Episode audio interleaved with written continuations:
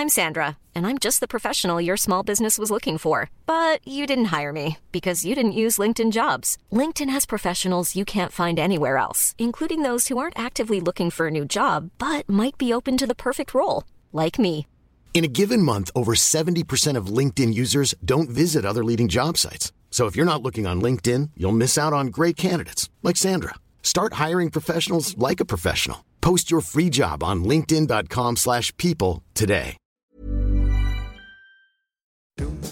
Nederland liet Duitsland een uurtje in de baan en balste daarna over ze heen. Verder kan Promes overal en nergens spelen, moet Wijnaldum zich op de triathlon focussen... en is deze periode de uitgelezen mogelijkheid voor een update over onze eigen Rayola's. Kortom, ondanks het gebrek aan eredivisie, gewoon een ganz geile editie van de derde helft. Ik hoop dat toekomst koeken. Bij elke keuze twijfel ik. If Ona will fuck me, of course. Je leren bekleding, pak je een automaat. Ik ben wel even klaar met het uh, relatief voetbal.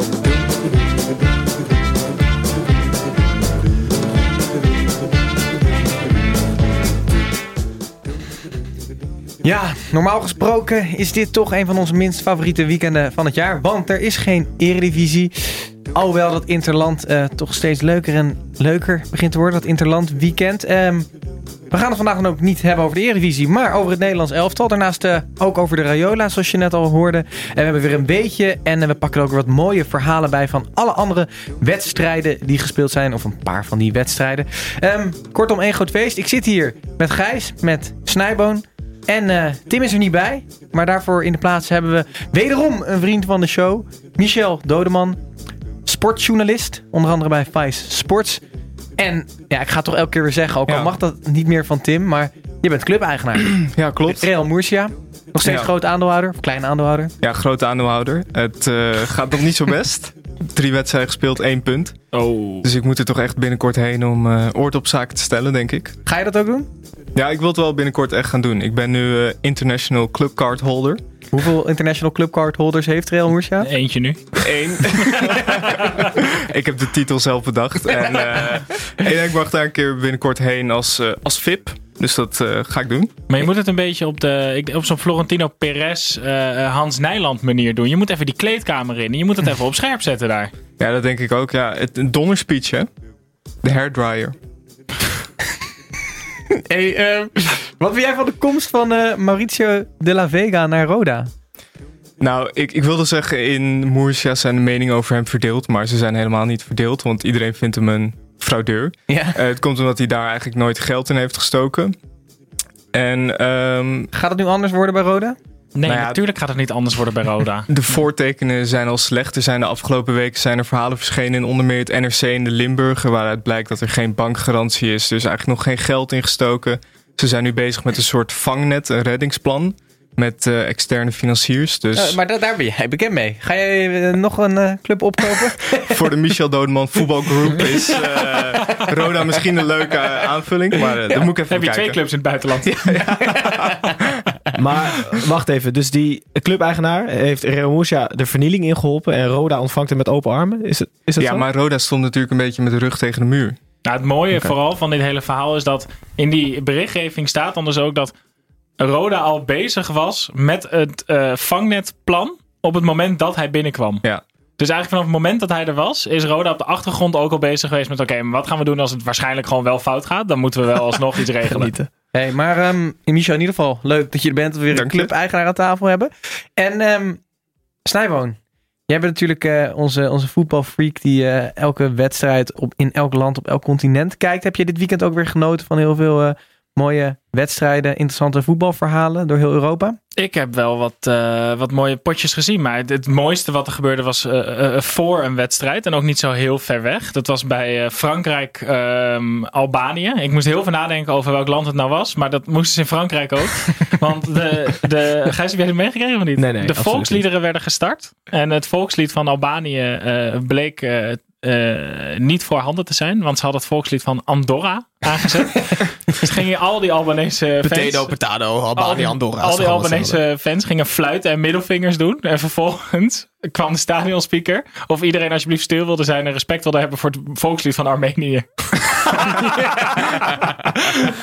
Oh, wat heerlijk. Dus die wedstrijd is 10 minuten later begonnen. En die Albanese waren echt woest. En die hebben daarna ook nog gewoon vol pakje gekregen van die Fransen. Hoeveel is het geworden? Eh 4-5-0 dacht ik. Oké. Maar eh, ja, schitterend. Maar was het dan wel Albanië dat speelde? Ja, dat weet niemand. Oké. Ah, ze speelden niet als zichzelf in ieder geval. Eh, we gaan het zo natuurlijk hebben over ons eigen Nederland, wat eh, tegen Duitsland speelde. Nog heel kort, eh, buiten Europa ook het een en ander gebeurd. Michel, jij kwam eh, helemaal lyrisch over eh, Maradona binnengelopen hier. Ja, dat is leuk. Eh, Maradona is weer terug in Argentinië. Hij is nu eh, trainer van Gymnasia. En eh, op het moment dat wij dit opnemen is de presentatie van hem bezig. En die vindt plaats in het eh, uitverkochte stadion, 21.000 man. In de afgelopen dagen zijn er een paar duizend extra seizoenskaart verkocht. En nou, dat filmpje moet je eigenlijk, eh, dat moeten we even online zetten, want er was een gast met een kettingzaag. Hij dacht, ik heb geen vuurwerk, ik heb wel een kettingzaag. Die ging gewoon de straat op en die ging daarmee feest vieren. Tering. Maar wel- maar dat feest is- met een kettingzaag? Nee, maar dat is toch, ik vind dat een vrij logische conclusie. Er Waarom? wordt iemand gepresenteerd bij je club. Dat is echt een idool. Dan, het, je kijkt om je heen. Je zit thuis. Je denkt, oké, waarmee kan ik iets doen? Geluid maken. Ja, nou, dan kom je toch al vrij snel bij En wel, welk uit. niveau is dit, Michel? In, Eh, is- de hoogste divisie. oh, kijk eens.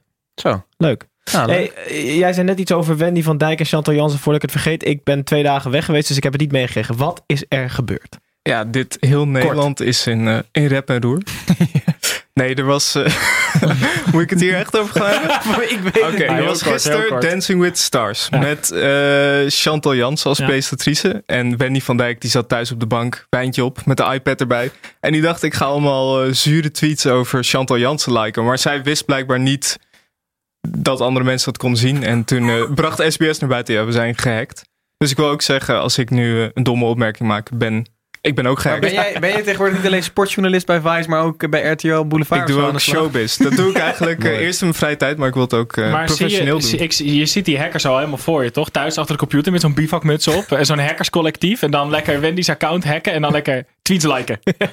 Dat is het. Zo'n anonymous vanuit eh, Rusland. eh. Jongens, wij gaan eh, naar de enige echte wedstrijd eh, van vandaag. En dat is Duitsland eh, tegen Nederland. Dat werd 2-4. Michel, hoe heb jij deze wedstrijd beleefd? De eerste helft vond ik eigenlijk vrij saai. Maar toen dacht ik wel weer, nou laat de Eredivisie maar weer terugkomen. Want dit is weer ouderwets. Maar de tweede helft was echt top. Ik vond Nederland echt, echt heel goed. Vooral sinds, eh, daar gaan we het straks nog even hebben. Na die twee wissels van Koeman. Liep het echt goed. En eh, nee, het zag er goed uit. Oké. Snijboon, neem jij ons altijd z- zoals gebruikelijk even mee door, door de goals, of in ieder geval? Dit was, Eerste eh, goal? dit was eh, een beetje een wedstrijd van, eh, van de uiterste. Hè? Heel hoog niveau, soms heel laag niveau. De, de 1-0. Ah, ik vond beide ploegen niet zo goed starten. Alleen was de eerste keer dat Duitsland gevaarlijk werd, lag hij er eigenlijk ook bijna gelijk in. Blind stapte als linksback erg ver door op het middenveld. En toen kwam Promes op linksback terecht. Nou, dat lijkt me sowieso niet de beste oplossing. En die stond buitenkant te dekken. Als als je in de F'jes afgeleerd krijgt. Die bal komt binnen door rechtsback. Die Kloosterman was dat. Ja. Die eh, komt één op één. Werkt hem echt dramatisch af. En eh, die bal die komt in de 16 voor de voeten van Serge Gnabry. Want Blind had hem ook nog even laten lopen. En die schiet hem eh, via de grond een beetje gelukkig binnen. Die werkt hem ook dramatisch af. Die werkte hem eigenlijk vrij dramatisch af, Gnabry. Maar die, Ja. die viel precies langs de, de, de krullenbos van, eh, van Van Dijk viel die binnen. Hey, ehm, Titus, jij stelde maar weer geen vraag in de opening. Ik ben behoorlijk gekrenkt nu. Maar ik ga jullie toch even meenemen naar mijn weekend. Want Sluit dat aan bij de, bij de 1-0? het slaat zeker aan bij de 1-0. Ik was namelijk op in, eh, in een trouwerij in Malaga. Tweedaags. Tweedaags. Ik zie, ik zie er zeer matig uit ook. eh, zeker voor mijn doen. Maar ehm, ja, daar, de waren festiviteiten waren s'avonds. En eh, mijn broertje en ik waren daar tezamen. Dus wij keken naar het schema van de bruiloft en het schema van het Nederlands elftal. En dat helaas kwam het niet overeen. Dus wij zaten in conclave van... Kunnen wij op een of andere manier het Nederlands elftal zien? En toen bedachten wij van... Oké, als we voetbal gaan kijken tijdens een bruiloft waar ook onze vriendinnen zijn, is de kans groot dat de relaties op de klippen lopen. Dus wij hebben het eerst via livescore bijgehouden. En na negen minuten stond het 1-0.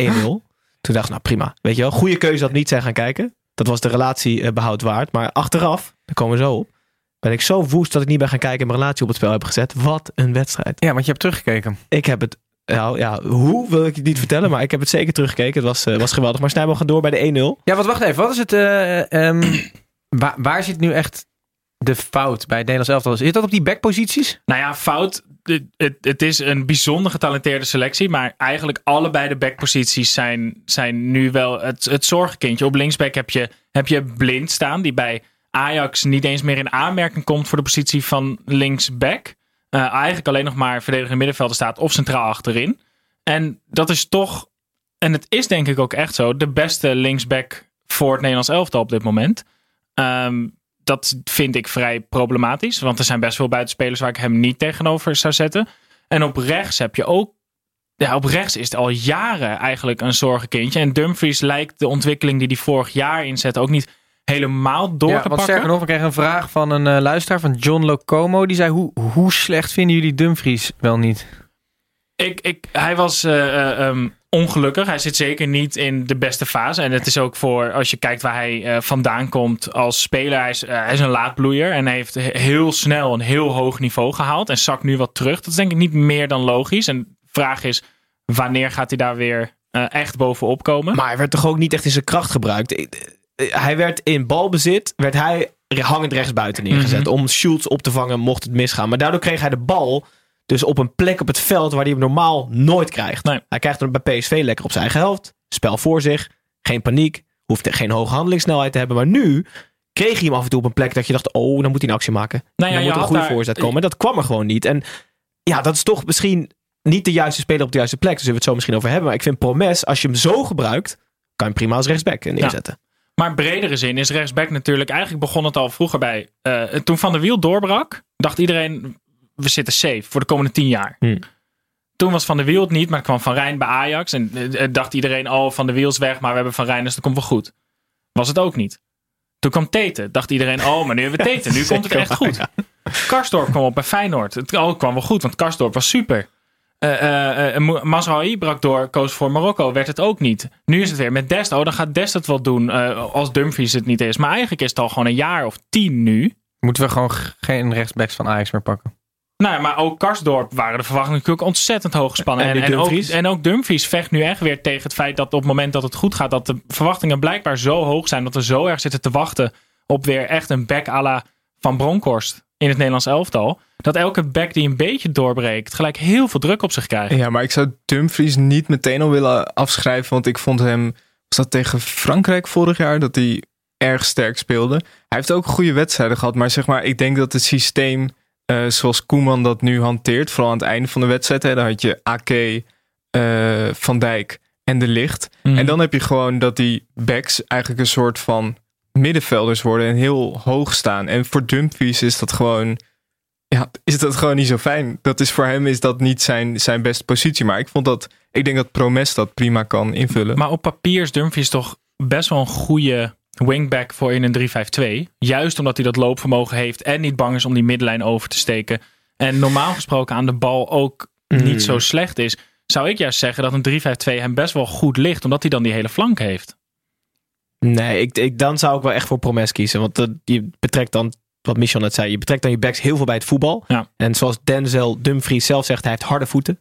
En dat is lastig om dan eh, lekker met de bal te spelen. Jongens, eh, we zijn pas bij de 1-0. We hebben Oh ja. nog een hele wedstrijd te gaan. Eh Gijs, Ja. net voor die 1-1 kwam toen een beetje het kantelpunt Ja, nou in ja, de wedstrijd. Absoluut. Veel mensen zeggen de twee wissels van Koeman. Die de Roon eraf haalde en Dumfries ten faveure van Malen en Prupper. Hartstikke goede wissel. Maar Ja. voor mij was het kantelpunt de dubbele wissel die onze grote vriend Joachim Leu, de tegenovergestelde, daar klopte namelijk helemaal niets van. Die bracht twee, eh, Gundogan bracht hij erin en Kai Havertz. Verschrikkelijk goed talent trouwens. Maar hij haalde eraf. Ehm, Denk maar even na, jij zat waarschijnlijk net aan het voorgerecht op dit moment. toen Nee, maar hij haalde, Royce en- hij haalde Royce en Royce Werner. eraf. Royce en Werner eraf. En daardoor kwam hij te spelen met, ik, eh, ik noem ze even op, van links naar rechts. Een blok van acht. Schulz, Süle, ehm, Ta, Ginter, Kloosterman. En daarvoor drie man, Gundogan, Kimmich en Kroos. Dat zijn acht mensen die het liefst lekker blijven hangen. Nul diepgang, nul vooruitgang. Ze speelden 8-0-2. Wat een verschrikkelijke omzetting. Maar- Daar, dat speelde Nederland echt in de kaart. Precies, en dat deden we dan ook met het eerste goal van Frenkie. Ja, voor Nederlands elftal. Eh, we hebben het wel weer wel eens gehad over zijn gebrek aan rendement. Nu Nou gewoon ja, een mooi goaltje. Hij staat daar niet om goals te maken. De, a- ik denk dat eh, wat het mooiste aan de goal was de aanname. Het is, het, is een, het is een bal vanaf de flank die niet makkelijk aankomt. En hij zit eigenlijk ook nog half in een duel. En hij, heeft een, eh, hij, hij, hij raakt hem aan met de punt van zijn rechtervoet. En die bal ligt gelijk helemaal klaar voor hem. En eh, passeerde uiteindelijk vrij makkelijk Neuer. Wat eh, tot die tijd keepte Neuer echt een 10. Hmm. Die pakte echt ballen eruit. Die was echt weer de ouderwetse Neuer. En dit eh, was precies op het goede moment dat die bal ertussenin viel. Eh, maar voor mij... Tah stond in de baksement trouwens. Ja, die, maar die staat Ongelukkig ja, hij, die, die heeft een vlieger op zijn rug ook de hele tijd. Dat kan echt niet. Maar bij die goal ook weer, en, en eigenlijk elke keer als Nederlands elftal speelt, hebben we het erover. eh, meneer Babel. Ach, dat kan je toch geen assist noemen, Snijboon? Nee, maar Een normale verdediger neemt hem aan en die, die speelt hem lekker naar een Duitse, naar een Duitse mede, medespeler. even, los eh, daarvan, hij staat er wel altijd weer. En is Ja. toch altijd op een bepaalde manier weer beslissend in het Nederlands Mi- elftal. Mi- Mi- ja, Michel, waarom, waarom speelt Babel eigenlijk altijd in het Nederlands elftal? Is hij... Nou ja, het is deels bij gebrek aan beter. Maar ik denk dat hij toch ook wel de laatste jaren een beetje onderschat wordt. Vorig jaar bij Fulham deed hij het echt goed. Nu bij Galatasaray doet hij het ook weer goed. Maar ik vind het, ik vind het sowieso ik vind het gewoon een mooi verhaal. Op zijn 28ste ging hij naar de zandpak. Daar is hij toen uiteindelijk weggestuurd omdat hij een slipper gooide naar het publiek. dus het valt nooit goed daar. En dat hij nu gewoon dan weer toch weer bij het Nederlands elftal speelt. Maar ik vond hem ook echt goed spelen. Dat is ook niet altijd zo, eerlijk is eerlijk. Ja. En ik weet ook niet of hij bij, als, als Bergwijn erbij was geweest, of hij dan wel had gespeeld. Maar ik vond hem echt goed spelen. Hij is onder Koeman redelijk zeker van zijn plekje tot nu toe. Mhm. Oké, jongens. eh 2-1, dan 2-2. Penalty. Ehm, tegen Sillissen. Michel, kan je die toch eigenlijk gewoon altijd tellen? Ik zou gewoon meteen teruglopen naar de midden, middenstip. Maar heel veel Nee, is nee, nee. Niet eens nemen. Was Ik heb het, dit- was ik dit heb dit-? Nee. Ja, officieel wel. maar nee. Maar is dit, is, is dit zo'n klassieke die eh, als je hem meekrijgt dat je zegt ja 100%. En als je hem tegenkrijgt dat je gaat zeiken?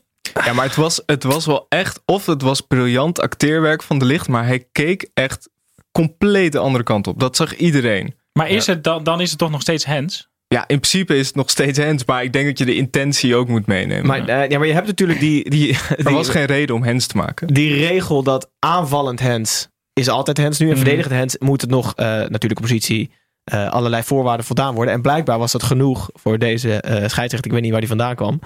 Maar, eh, Portugal. waarschijnlijk, waarschijnlijk Berlijn.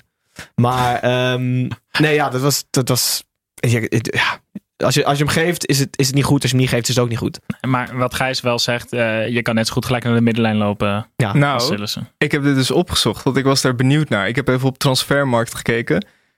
Wat vinden jullie van Krul? Dat is toch best wel een penalty killer. Dat is de killer, toch? Die we de hebben? killer. Ja. Sillissen heeft in zijn carrière in de competities heeft hij vijf penalties gestopt. Of tenminste zijn er niet ingegaan. 28 zijn er wel ingegaan. Krul, drie gestopt of niet ingegaan. 42 wel ingegaan. Het is gewoon een penalty killer, die Sillissen. Ik laat dit even vallen. Ja, nee, ja. Het is, eh, het is wel, eh, fuck is that? Ja, bizar eigenlijk. Dus eigenlijk ehm, onterechte kritiek altijd. Dus eigenlijk is Van Gaal een vreselijk slechte coach dat hij krul erin bracht voor de penalty serie. Van Gaal heeft geluk gehad. Ja, gouden pik. Hey, eh, de 3-2. Dan moeten we het hebben over Donjan Malen, Snijboon. Eh, ja, maar wel eerst even ere wie ere toekomt. Die assist van Wijnaldum was schitterend. Want 90% van alle spelers had die bal of zelf geschoten of verkeerd voorgegeven. En eh Wijnaldum heeft gewoon de rust om op dat moment, terwijl die tussen drie man inloopt, een wippertje met rechts op te geven. En Malen loopt goed mee, raakt hem uitstekend. En hij bracht heel veel nieuwe energie. Ehm, en dat is voor zo'n jong natuurlijk echt heerlijk om dat te bekronen met een doelpunt 3-2 in de 80ste minuut uit tegen Duitsland. Dat is echt wel echt jongensboek. Ik vond Wijnaldum sowieso echt heel goed in de tweede helft. Hij was echt overal. Hij had dus zo'n beetje op, de, op zijn eigen helft dat hij de bal nog veroverde en terugspeelde naar de keeper. En bij het laatste doelpunt, waar we nu denk ik heen gaan, Mooi bruggetje. sprint van weet ik veel, 50, 60 meter. Echt fantastisch. Ah, ik wilde nog wel heel veel, want is Malen ehm, eh, mis? Is, is, is Malen misschien het- de ontbrekende schakel als hij op deze manier doorgaat in dit elftal? Want mm, dit elftal mist wel een nummer 9 die in dit systeem past. Nee, hoezo? De Pai was al prima als nummer 9 in dit systeem. Zou Ja, maar ik- je hebt iemand voor de naast nodig. maar zou je de Pai niet liever gewoon hangend op links?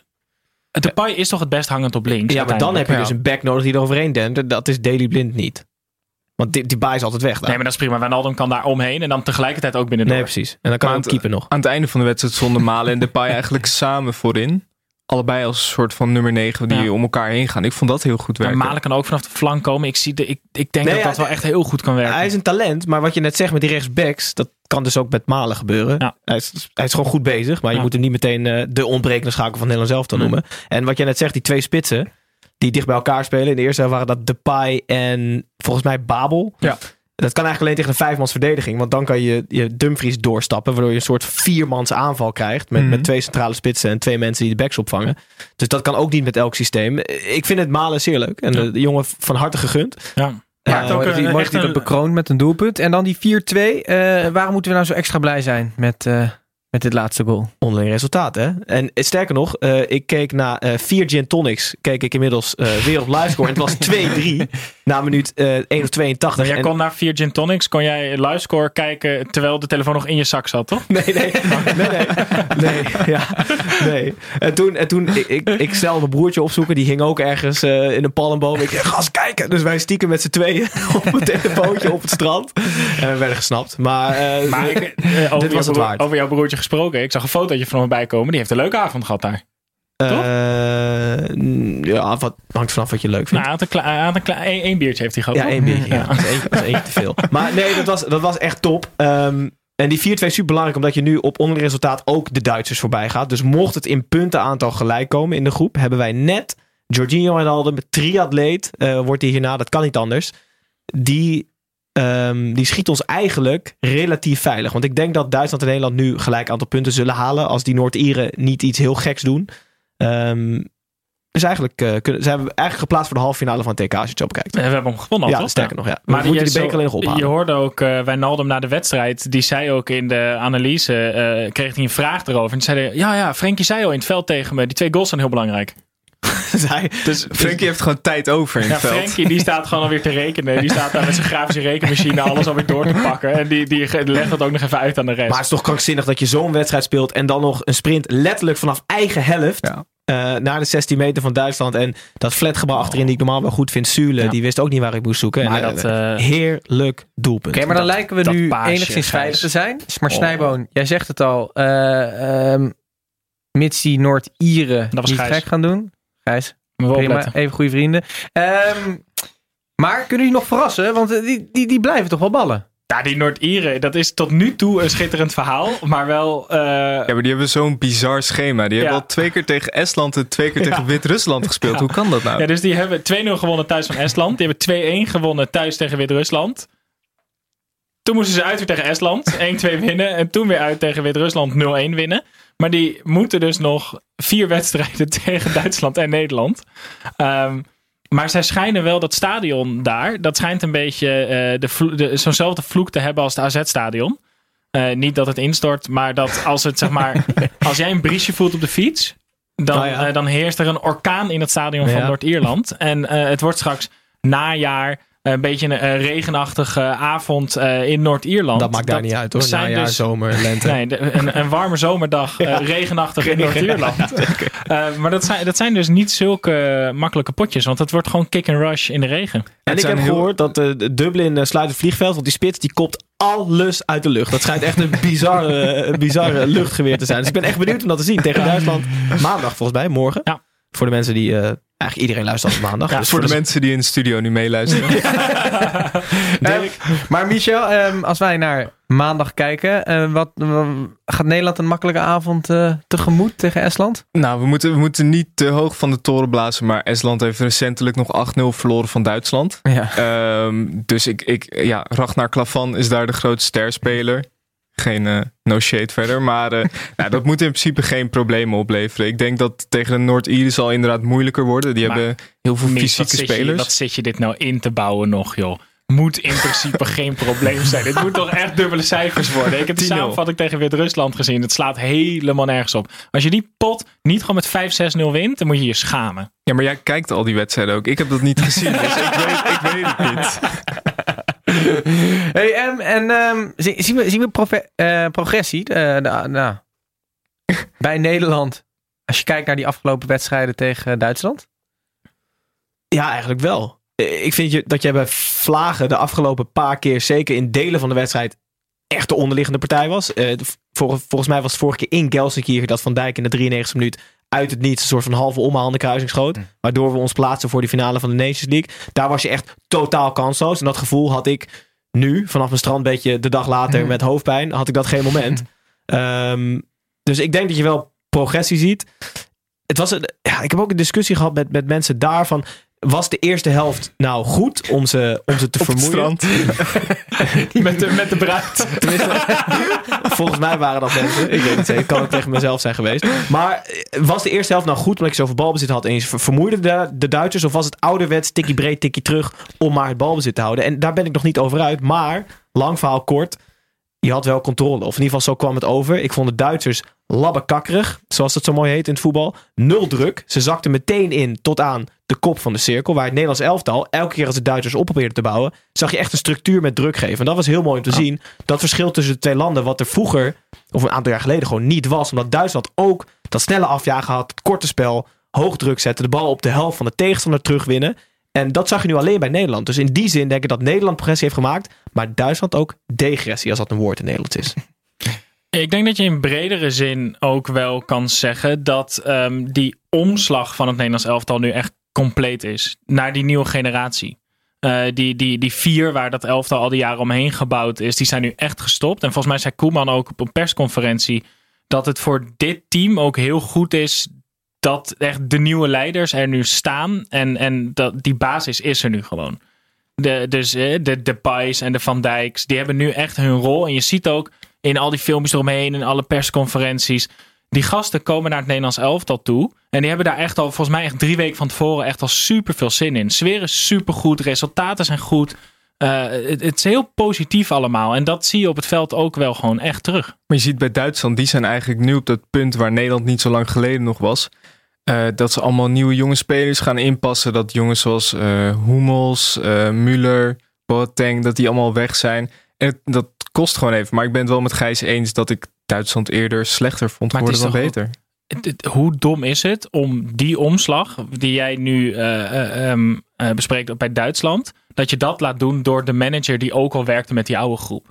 Dat is echt zo'n domme fout. Je dus moet jij gewoon alles in één keer schoon. Dus andere trainer. beginnen met een andere trainer. Want nu ga- gaat hij namelijk spelers met wie hij dan een band had uitfaceren. En zet daar gewoon iemand nieuw neer die gewoon met het mes erin gaat. Ja, ik hoorde trouwens een opvallende statistiek. Leu is pas de elfde bondscoach in de geschiedenis van Duitsland. Van ge- gemeenschappelijk Duitsland. zeg Ja, gemeenschappelijk Duits. Maar dat is alsnog weinig. En Ja. hij heeft ook bijna 200 interlands. En er werd een rijtje opgenoemd met Klinsman, met nog een aantal andere coaches die allemaal over de 100 interlands zaten. En dat is echt eh, veel Mhm. voor een bondscoach.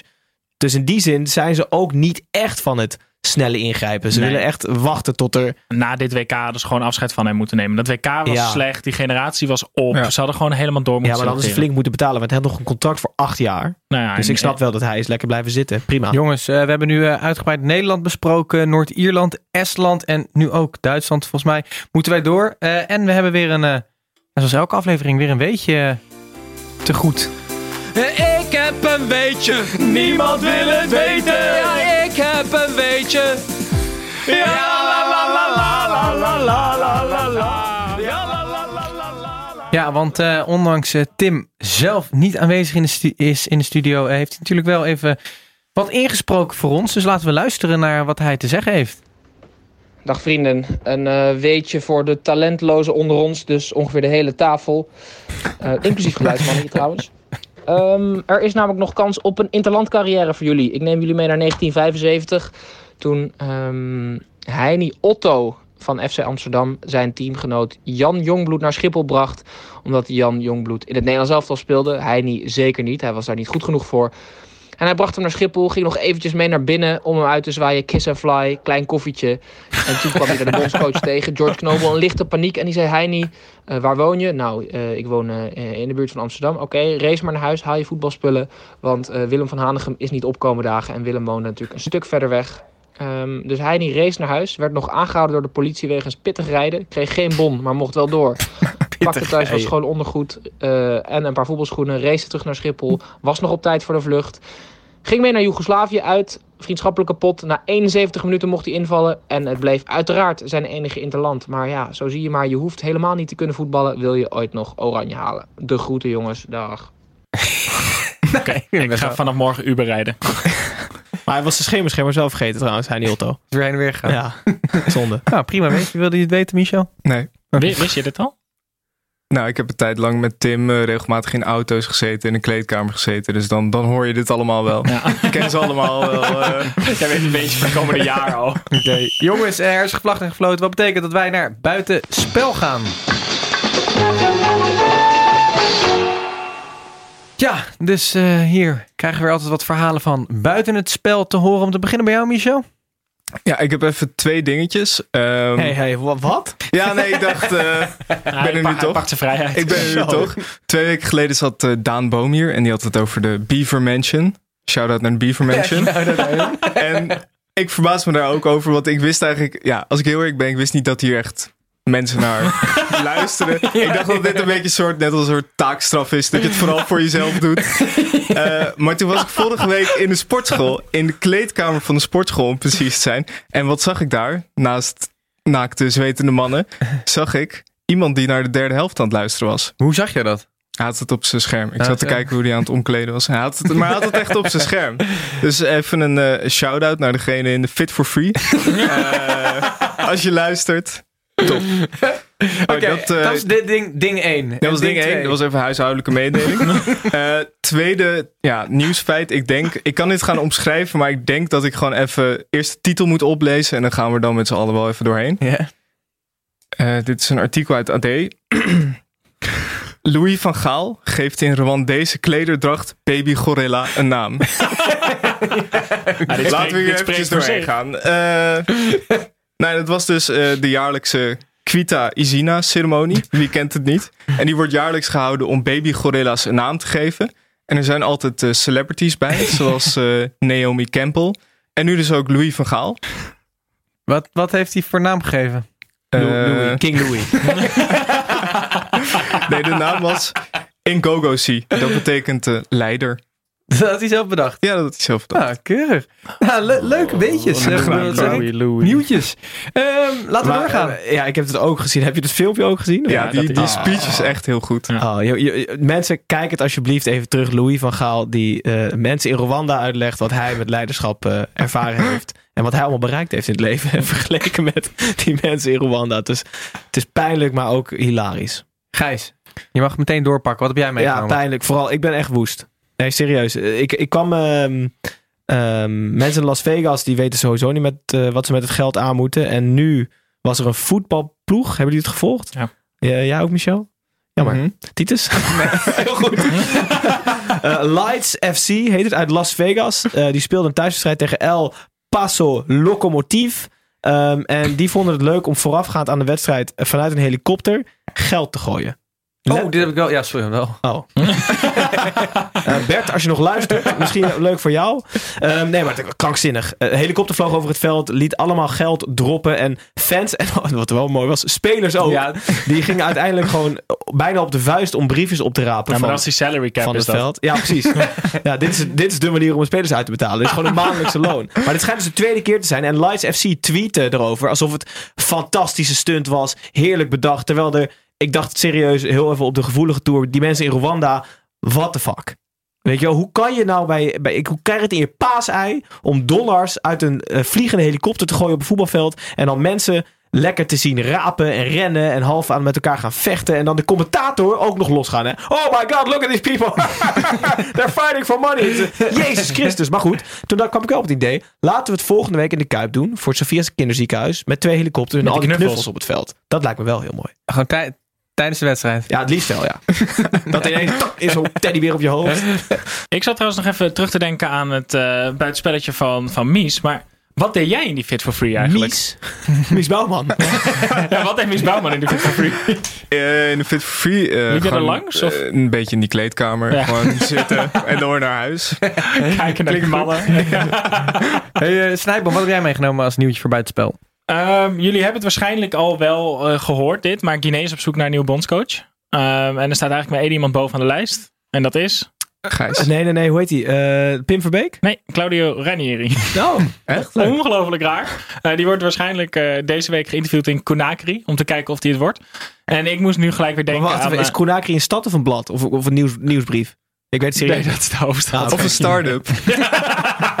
ja, die zit op het marineterrein. uh, maar ik moest hierdoor wel gelijk denken aan dat. Weet je, Ranieri bij, bij Guinea is echt weer zo'n zo'n schitterende. Die had niemand verwacht en het wordt ook 100% geen succes. Net als bijvoorbeeld Pim Verbeek bij Oman. Of uh, Hiddink bij China onder 23. of Arie Haan, die bondscoach van Albanië was. Maar de mooiste is nog altijd Foppe de Haan. Was bondscoach van Tuvalu. En die speelde altijd op een of ander super verlept veld achter een hotel. Hoeveel mensen wonen er in Tuvalu? Ja, alsof ik dat weet. dat is een domme vraag zeg. Zo. Uh, maar ik hoop uh, de WK-kwalificatie van uh, Guinea met Claudio Ranieri aan het, aan het roer. Dat is, als hij zeg maar het WK wint met Guinea en de Premier League heeft gewonnen met Leicester... dan is zijn carrière compleet. Dan heeft hij het, heeft hij het uitgespeeld, voetbal. En trouwens, Wim Rijsberg is geloof ik nu bondscoach van de Salomonseilanden. Daar heb je het al. Zo. Hey, uh, tot zover zijn die gekocht het spel. Wij gaan uh, door. ja, wij gaan gewoon door naar uh, de, de Rayola's. Kent u Mino Raiola? Heeft inmiddels meer euro's verdiend dan die hersencellen heeft. Zo'n dik hoofd. Past niet eens in zijn eigen pizza-oven. Die naam kunt u verder vergeten. Ja, uh, de Rayola's, dat is natuurlijk ons eigen spel waarin uh, de jongens hier aan tafel hun spelerstal hebben gevuld met spelers die minder dan 500.000 euro waard waren op transfermarkt.nl. En nu houden jullie wekelijks de scores bij die VI aan zich geeft. Uh, laten we het maar even doornemen. We hebben drie teams. FC Snijboon, Five Guys is van Gijs. En de hand van Tim is van Tim. Tim is er niet, dus Michel zal, uh, zal het voor hem even... Uh, ja, het is echt KVB Mafia. Het is echt KVB Mafia. Snijboon, laten we maar bij jou beginnen. Jij bent wit heet. Het is fucking bullshit. ja, gewoon, zoals, zoals Van Basten zou zeggen. Neem ons in ieder geval even mee door die vier spelers uit je team. Kijk, ik heb gewoon een, een wereldteam met Kierbaum, Itakura van Groningen, Jordi Bruin van Heerenveen en Kaito Nakamura van Twente. Nou, dat is gewoon een goed team. Mm -hmm. dat, dat, daar kan je gewoon mee op de plank verschijnen. En wat, komt wat, Gijs, wat heeft gewoon, Gijs heeft gewoon Sparta gekozen. en en, en de, de, waarschijnlijk een of andere uh, Sparta-fan die geeft die cijfers daar elke week. Want het slaat nergens op. Want in die verliespartij van Sparta tegen Ajax, die, die krijgen dus met 4-1 op de broek. En die idioten, die geven Brian Smeets gewoon nog een 6. Ja, een assistje. Het slaat helemaal nergens op. En in diezelfde week wint VVV uit bij Utrecht. Krijgt Kiersbaum, die krijgt een 5. Terwijl die 2-1 wint in de Galgenwaard. ja, twee eerlijk, ja. Maar Kiersbaum heeft gemiddeld een 5.2 gescoord. Itakura een 6.1. Jordi Bruin een 5.7. En Keito Nakamura een 5.8. Ja, ze moeten ook echt een bril kopen. Want Jordi Bruin speelt een, speelt een wereldseizoen en die krijgt een 5.7. Het is gewoon echt, echt onzin. En die van Gijs, die krijgen... Uh, achterin volgens een 6.3 gemiddeld, een 6,5 gemiddeld, een 6.8 gemiddeld en een 6.6. Alleen dat Sparta per ongeluk een paar potjes heeft gewonnen dit seizoen. maar jij hebt natuurlijk vorig seizoen, uh, toen we dit spel deden, een beetje achterover kunnen leunen en kunnen denken, uh, ik heb stanks, dus ik win toch wel. Zo geschieden. Nu moet je nou. misschien even wat harder werken of had je wat harder moeten werken. Gijs, neem jij ons even mee door Five Guys. Ja, ik, ik, was ook aan het genieten, want ik had natuurlijk uiteraard met mijn broertje op de terugweg hier naartoe al over. Zei die, ja, nee, maar ik had mijn speler geselecteerd op transferwaarde. dus niet hij begon zichzelf wel helemaal in te dekken dat hij eventueel niet zou kunnen winnen. Um, ja, Five Guys. Uh, Snijboon is net al door het gemiddelde gelopen. Ik heb eigenlijk... Um, Want dat is Koremans, Pinas, Smeets en... Koremans... Naar... Pinas die geef ik je. Dat is echt een goede vondst. Dankjewel. Koremans van Sparta, Smeets van Sparta, Ache van Sparta en Pinas waarschijnlijk toekomstig Spartaan. Um, die zitten allemaal bij een team. En het, het gaat als de brandweer eigenlijk. Pinas uh, doelpuntjes zelfs. Zelfs in de vriendschappelijke wedstrijd ook nog. Ja, spelers hebben al drie keer 7,5 gehaald. Pinas die heeft twee weken op rij 7,5. Ik zie het hier ook staan voor het eerst. Het is, is fantastisch. Onzin. Oké, okay, we zien uh, een, een bevlogen snijboon. Uh, normaal is Tim hier altijd heel erg boos. Die is er gelukkig nu niet. Um, Michel, wat vind jij van uh, de hand van Tim, zoals hij zijn eigen team heeft genoemd? Maar hij heeft even voor de goede orde, hij heeft Nunnely gekozen na die eerste wedstrijd, toch? Ja. Dan, vind, dan vind ik het echt karma dat hij daarna geskelderd is. Want 5,5, 6,5, 5 en 5. Maar vooral Lonwijk is echt een geniale keuze. Want die heeft een 4,5 gehad en daarna niet meer gespeeld. dus 4,5, 0, 0, 0, 0. Maar die nullen, die tellen niet mee, toch? Nee, maar dat... Uh, uh, we doen, ik heb het al vier keer heb ik dit aangeboord in de groepsapp, maar niemand reageert erop wat we met die nullen gaan doen. Want Gijs die denkt, ja, later. Want Ache speelt ook niet meer. Uh, maar we moeten nog iets met die nullen. Nu tellen we ze niet mee. Als je een nul haalt, dus als je niet speelt. Maar ik vind wel dat je eigenlijk uh, iets, dat er iets aan verbonden aan moet zijn. Maar daar komen we later nog Gooi nog één keer in die app. Ja, precies. Wie weet uh, reageren we. Um, maar nog, nog andere notities rondom Nou, ik vind, ik vind Nunnally wel echt goed. Die gaat, die gaat wel echt meer waard worden. Ik denk dat dat Paas, dat, dat komt ook wel goed. Dat is ook wel een goede keeper, jonge keeper. Speelt bij een goede ploeg. Oké. Nou, uh, als we zo even de balans opmaken... Wie denk jij dat er gaat winnen dit jaar? Gaat Sparta nog uh, instorten? Want als Sparta instort, is Gijs ook gelijk echt ik denk, ik denk Snijboon. Ja, want dat, je, bent, je, bent te, je bent te afhankelijk, Gijs, van Sparta. Want wacht even, de, de score is nu. Five Guys heeft een 6,6 gemiddeld. FC Snijboon een 5,7. En dan komt de hand van Tim uh, op de derde plek met een 5,5. Allemaal, allemaal voldoende, zo kan je het Allemaal voldoende, zeker. Um, laten, we het, uh, laten we het daarbij houden. En laten wij even een uh, rondje langs het velden gaan maken. Met uh, andere mooie verhalen van het interland voetbal. we kunnen natuurlijk niet alles behandelen. Dus aan jullie, um, ja, misschien iets, iets leuks wat jullie hebben meegekregen afgelopen weekend. Bij andere landen die gevoetbald hebben. Wie wil, wie wil beginnen? Snijboon? Ja, ik ben uh, in de pool van uh, Engeland. Is een uh, mooie strijd gaande uh, voor de tweede plek. En die strijd gaat eigenlijk tegen, tussen Tsjechië en Kosovo. En ik ben deze zomer per ongeluk in Kosovo geweest. Dus ik heb dat mooie stadion in Pristina ook gezien. En ook gezien wat voor, nou, wat voor leuke plek dat is. Dus ik ben, ik ben op de hand van Kosovo. En die hebben dit weekend gewonnen van Tsjechië thuis. 2-1. En die staan nu um, op de tweede plek. Dus het zou zomaar kunnen dat Kosovo zich vrij verrassend gaat plaatsen voor het EK. En dat was nog zonder de twee sterspelers. Milot Rashica. Mm -hmm. En natuurlijk Arber Seneli. Want Arber Seneli oh, heeft uh, na zijn transfer naar Stade Rijms uh, zijn uh, kruisbanden afgescheurd. Dus die is er nog wel even uit. Maar hij speelt nog wel voor Kosovo. Ja, op één been. nee, maar die twee waren er dus niet. En zelfs toen wonnen ze 2-1 van Tsjechië. En um, ik gun het. Tsjechië is toch ook niet meer zo top, hè? Nee, maar of staat Jan Kodder nog steeds in de spits daar? Ja, zeker. Ah. Ja. nee, maar uh, Kosovo, ik gun het ze wel. En ik hoop dat die zich plaatsen voor het EK. Altijd leuk. leuk. Altijd leuk.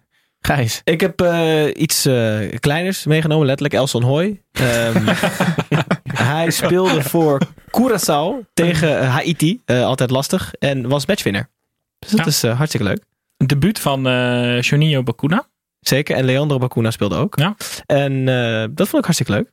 Elson, ik gun het je van harte. Echt waar. Zeer sympathieke jongeman. Water, watervlug. Curaçao, leuke ploeg ook hè, nu. Ja, ja echt leuk. Ja. ja. Aruba vind ik ook leuk. Daar speelt Arias van Emmen. Die is namelijk een record international van Emmen op dit moment. Die heeft volgens mij zeven interlands. Als, uh, als kapstok en uh, bakstenen muurtje staat hij daar. Is in de spits. Mooi hoe je elke, elke uitzending toch weer terug weet te krijgen naar jouw FCM. Een interland weekend uitzending en Gijs heeft het weer over Arias. Michel. Heb jij nog wat uh, leuks gezien? Ja, ik heb eigenlijk geen internationale wedstrijden gezien. Maar ik zag net wel uh, FC Cincinnati voorbij komen van Ron Jans. En die hebben net met 1-5 verloren. En die staan echt stijf onderaan. Maar je kan niet degraderen daar, hè? Nee, op zich maakt het ook niet zoveel uit. toch, ja, het is toch lullig. Ja. Zeker. De, de um, Nederlandse enclave. Maar die is, daar, die is daar voor de toekomst gehaald. Hè? Die, die, die bouwt ook richting de toekomst. Daarom heeft hij ook Michael van der Werf gehaald. Een groot talent. uh, nee, maar dat, uh, ja, dat uh, ziet er niet heel goed uit. Okay. Maar zoals Ron zei bij de persconferentie. I'm not Ronnie Potter. Hè? Dus ze, moesten, ze moesten geen magie van hem verwachten. Zo'n heerlijke uitspraak. Oké, okay, hey, laten wij afsluiten met wat Fantalk. Zoals altijd ingeleid door onze Tommy Beugelsdijk. Hallo fans, wie gaat er zinnen? Wie is ja, Er zijn weer een aantal vragen gesteld door uh, al die uh, luisterende fans van ons. Uh, ten eerste aan jou, Michel. Daniel Terkuilen, die wil weten hoe, hoe je het een jaar met Tim hebt uitgehouden op tournee. Ja, dat is, uh, dat is wel bijzonder, want je moet je voorstellen... Wacht even, misschien even voor de onwetende luisteraars. Je bent natuurlijk sportjournalist, maar je hebt ook een cabaret duo gevormd samen met Tim, die er nu niet is. Ja, ja, en wij gingen op, uh, op tournee. We zijn uh, een paar maanden door heel Nederland gereisd. Maar je moet je voorstellen, je gaat dan om twee uur s middags weg. Dan moet je naar bijvoorbeeld Boksmeer. En dan zit je daar een paar uur in een kleedkamer te wachten. Of je moet optreden in de aula van een school in Veenendaal voor 25 mensen.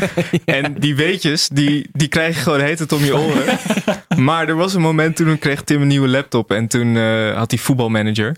En sindsdien heb ik hem niet meer gehoord. Dus was heel rustig. Was jij de externe financier van die laptop ook? Hoe heb jij die, uh, die avond beleefd? Tim heeft het altijd over dat jullie in een kerk speelden voor allemaal bejaarden. Ja, dat was, uh, dat was doodeng. Die mensen die zaten ons echt aan. Er waren gewoon allemaal mensen die zaten daar met hun jas aan, met hun tas op schoot, met hun armen over elkaar. En die keken echt woedend. En dan is het gewoon 25, 30 minuten helemaal stil. En jullie, zeg maar, jullie show was ook niet echt gemaakt voor de babyboomer die lekker een avondje wegging. Nee, nee, er zaten heel veel woorden in die ze niet snapte. en eh, nee, ja, we zijn echt op, op, we zijn op mooie plekken geweest, zoals uitverkochte kleine komedie, maar ook echt op de meest gare plekken waarvan je denkt, bestaat dit überhaupt? Is this real life? Ja. En dan met Tim. Ehm, jongens, we hebben nog een vraag, maar ik ben even heel snel aan het opzoeken van wie die nou kwam. Hij kwam van Oh, iemand op God. Twitter. Ik, eh, sorry. Nee, ja, ga jij maar. Ehm, ik had ook nog een lookalike doorgekregen. En de jingle moet weer even starten, want hij is namelijk wel echt zalig. Alleen is mij ook ontschoten door wie die werd ingestuurd. Maar misschien kunnen we wel nog even achterhalen, Titus. Maar goed, Ja, ik eh, ga mijn best doen. het verhaal... eh, Oscar Smit. Klopt dat? Ja, Oscar. Jongen, op de valreep. Het spijt me zeer. Ik moest hem eigenlijk bij buitenspel doen, maar hij is heerlijk. Dankjewel. Ehm Matthijs de Licht speelde eh, bleu. Niet, niet heel goed, ook niet heel slecht. Maar hij, was, eh, hij vond het heel fijn om weg te zijn bij Juventus. Ehm, want daags na het goede, tussen aanhalingstekens, nieuws over de kruisband van Chiellini, eh, dat hij wordt afgescheurd, kwam hem namelijk te oren dat Chiellini nog drie goede knieën over heeft. Ik zie jullie heel schaapachtig me aankijken. Ik zal jullie ook even meteen laten zien waarom. Ehm, het was namelijk niet Giorgio Chiellini eh, die zijn kruisband afscheurde, maar het was Octo van SpongeBob. Dus hij, hij, heeft, hij heeft vier, eh, die heeft vier benen. Hij zal morgen gepost worden. Ehm, dus hij heeft nog drie goede, goede eh, paren kruisbanden. Dus eh, Matthijs, Nee, hij heet niet Matthijs, Oscar. oh, Oscar, ik, ik heb ook een lookalike. Moet ik die dan insturen of mag ik die hier al zeggen? insturen, insturen. Insturen? Ja, insturen. maar doe alvast één naam van de twee. Ja, één van de twee vind ik leuk, ja. Sven van Beek. Oké. Oké. Nou, luisteraars mogen ook wel een bericht- ons berichtje sturen wie ze denken dat de lookalike Oh, dat is is van leuk. Michel Dodeman. Ehm, jong- jongens, nog, eh, tot slot eh, een vraag. Ik heb het inmiddels opgezocht van wie die kwam. Van Jula. Hij zegt, wie zouden jullie opstellen als ideaal Nederlands elftal? Wanneer? Maandag? Zeg maar morgen? Nee, als we het WK halen. Even EK. Dus dan, wat is dan de, de, de, de, de standaard elf voor dat, eh, voor dat toernooi? Zullen we allemaal één linie doen? Tiet, jij Doe- was de keeper. maar moeten we doe wel- 4-3? Eh, ja, laten we maar doen, hè. Hollandse Niet, school. niet 5-3-2? Ik, ik begin wel met de keeper. Dat is uh, Sillissen dan, de penalty killer. Knap. Wie wil de verdediging op zich nemen? Stijboon, ik vind dat wel je type is voor jou. Eh, ja, nou, centraal eh, de Licht van Dijk. Op rechtsback kom ik wel gewoon bij Dumfries uit nu. Eh, nee, nee, niet nu. Over twee jaar. Of over volgend jaar. Als we ons... Ja, volgend jaar. Ja. Over, over drie kwart jaar. Ja. Alsof, alsof er nu iemand uit de Oké. AZ onder 11 De Vries, nog hij, eh, hij, hij- ja, hij mag de verdediging Ja, doen. Moet je niet... eh, Ehm, sorry. Ik zou wel eh, ehm, een wat eh vluggere linksback willen. Dus ik ga voor een stormachtige ontwikkeling van Wijndal. Zo. zo. Want die vind ik bij AZ erg goed spelen. Interessant. Eh, dan gaan we naar het middenveld. Mensen worden zo Zal ik, het, zal ik het middenveld doen? Doe jij maar het middenveld. Ik zou doen eh Frenkie de Jong, links op het middenveld. Ja. Rechts Prupper. En daarvoor Wijndal. eh Stormachtig. Mijn handen dus. Wijnaldum Ja. op 10. Ja. Leuk. Gijs? De voorhoede. Ja, dit is wel interessant. Geen domme dingen gaan doen nu. Oké. Ehm, ja, lastig. Ik vind, in dit punt zal ik toch nog gaan voor de moderne spits eh, Memphis. Ook omdat hij de afgelopen tijd zo goed doet. En dan zal ik hem eh, met Wijndal in mijn achterhoofd, dus op linksback staat. Moet ik een buitenspeler hebben die naar binnen komt. Ehm Donjel Malen zou ik hangend op links laten staan. En dan ehm, op rechts buiten ga ik voor een stormachtige ontwikkeling van... ehm, Pinas? Nou, Dat zou goed zijn voor de Rayola's. Hoor. Als die gewoon op het EK speelt. ehm, Gijs. Kom op, nee, Gijs. ja, sorry. Ik, ik weet het eigenlijk niet. Oké, stormachtige ontwikkeling van Mitch van Bergen. Oh ja, jij gaat met Mitch van Berg op rechts spelen en Bergwijn laat je thuis. Oh ja, je hebt gelijk. Bergwijn. Mitchell van Bergwijn. Oké, jongens, eh, dat was het voor deze week. Eh, Michel, bedankt voor het eh, vervangen van Tim. Een eh, waardige toevoeging. Succes als eh, clubeigenaar. En wij zijn er volgende week weer met een prachtige gast. Hij is Ja, nou, namelijk... eh, Slag om de, slag om oh, de slag om de arm. Maar- Als het Tom het doet. Als het Tom het doet, is eh oud scheidsrechter Dick Jol hier gewoon weer in de studio. Dus eh, dan moet je vooral weer luisteren ook om alles te weten te komen over onze eigen eredivisie. Tot volgende week.